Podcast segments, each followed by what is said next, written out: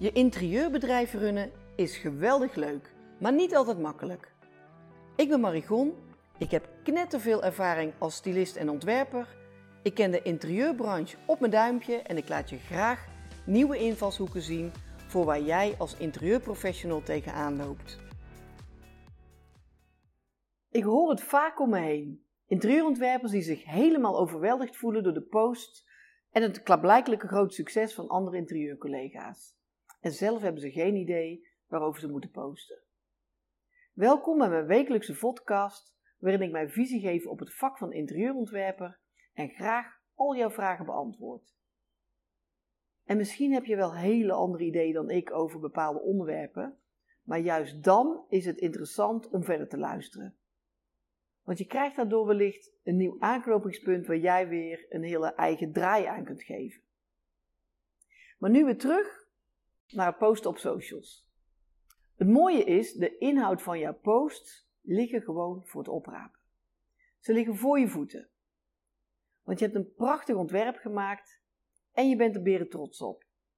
Je hebt er misschien één keer iets over gepost of in het beste geval heb je het nog een keer herhaald. En dat is echt een gemiste kans. Want als interieurontwerper kun je met gemak wel 25 posts halen uit één van jouw ontwerpen. Zonder dat jouw publiek het beu wordt of je beschuldigt van herhaling of meteen wegklikt. Echt waar. En ik hoor haast je hersens piepen en kraken. Hoe dan? Jouw ontwerpen zijn een schat aan inspiratie. Het is de kunst om helemaal in te zoomen en veel details eruit te halen. En door je te focussen op accenten, laat je echt zien wie jij als ontwerper bent en welke expertise dat je hebt. Want alle keuzes die je maakt, heb je bewust en wel overwogen genomen, toch? En waarom maak je die keuzes? En als je dat kordaat kunt uitleggen aan je potentiële klant, dan hangt jij je lippen. Ik geef je graag een paar voorbeelden. Je vertelt bijvoorbeeld iets over vormgeving. Je hebt gekozen voor ronde vormen en dan leg je uit: door ronde vormen te gebruiken krijgt de ruimte een vriendelijke uitstraling. Door de zachte hoeken voelt het heel organisch en comfortabel aan. Dat is voor je toekomstige klant een hele duidelijke onderbouwing, waardoor je hem overtuigt. Of je zegt: de klant van dit project had veel zwart en wit gekozen in zijn moodboard. Ik vond het als ontwerper een beetje te kil en afstandelijk en daarom heb ik er uiteindelijk voor gekozen om er ook donkergrijs en een warme zandkleur aan toe te voegen. Zo kwam er veel meer diepte in de ruimte en hield ik toch rekening met de smaak van mijn klant. En mijn klant was er dolblij mee. Maar ook de kleinste en fijnste details zijn geweldig om over te praten.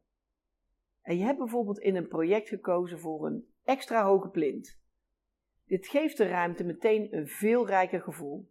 Het lijkt een detail, maar het afwerkingsniveau krijgt hierdoor een veel luxere uitstraling. Wauw, denkt je toekomstige klant. Die ontwerper let echt op de details. Of je gaat even wat dieper in op de maat van het gekozen vloerkleed. Je legt uit, vaak worden vloerkleden veel te klein gekozen. Dan wordt het rommelig en dan mis je de verbinding van de meubels waar juist een vloerkleed voor kan zorgen. En daarom heb ik in dit project gekozen voor maat puntje, puntje, puntje, puntje. Geweldig, denkt de potentiële klant. Geen misknopen meer voor mij. En je kunt vertellen over kleuren, dat is mijn stokpaardje. Dan kun je een foto van bijvoorbeeld een woonkamer laten zien en erbij zetten. In deze ruimte moet je kunnen ontspannen en daarom koos ik bewust voor een warme, wat zwaardere tint op de wanden. En ja, de ruimte lijkt daardoor wat kleiner, maar maakt het meteen ook intiemer. En je lezer denkt dan: ik zou er niet opkomen, maar er zit eigenlijk wel wat in. Nou, need I say more? Zo kan ik namelijk nog wel even doorgaan. Fileer jouw ontwerp. Ik kan een heel project op deze manier in stukken hakken, zodat je geweldige brokjes inspiratie overhoudt. En de kracht hierbij is, zoom in op wat je wilt vertellen. En dat kan echt een miniem detail zijn, zoals de keuze voor een deurklink of een uh, in kleur afwijkend stiksel van een stoel of een bank. En ook je foto's kun je met een gerust hart vaker gebruiken, zonder steeds hetzelfde te posten. Leg een denkbeeldig raster over je foto en ontdek zo waar je op kunt inzoomen. En je snijdt gewoon een stukje uit je foto. En dit is extra fijn als je pint op Pinterest, want dit zal gezien worden als een nieuwe foto en is daardoor handig voor het algoritme. En ook je tijdlijn op Facebook of Instagram ziet er daardoor veel gevarieerder uit. En je kunt je foto's ook bijvoorbeeld bewerken, dan ziet die er ook weer anders uit. En eigenlijk kun je nu meteen aan de slag. Pak je afgeronde projecten er weer eens bij en bekijk ze met een frisse blik. Ik weet zeker dat je nu andere perspectieven ziet. Ga ervoor zitten en maak een flinke lijst met deze nieuwe invalshoeken. Zoek het juiste beeld met de perfecte uitsnede erbij en jij kunt voorlopig vooruit met posten. Het is handig om er bijvoorbeeld een dagdeel voor te blokken, want dan kun je er wel 15 of 20 achter elkaar maken. Dat is lekker efficiënt en zo heb jij een flinke stapel op de plank liggen. Je kunt ook kijken of je er iets herkenbaars aan kunt toevoegen. Een, een, grote stip, een cijfer, steeds op dezelfde plek, of een bepaald icoontje, of misschien je logo heel subtiel. Zo zien jouw volgers tijdens het scrollen nog sneller dat jij weer iets nieuws hebt gepost. En in plaats van losse posts te maken, kun je ook een hele mooie serie maken. Beelden die bij elkaar horen of die elkaar opvolgen. En van een project of van een maatwerkmeubel bijvoorbeeld. Start met posten aan het begin van de nieuwe opdracht. Zo worden mensen nieuwsgierig naar het eindresultaat. Een van de manieren om meer volgers te krijgen is door het interactief te maken.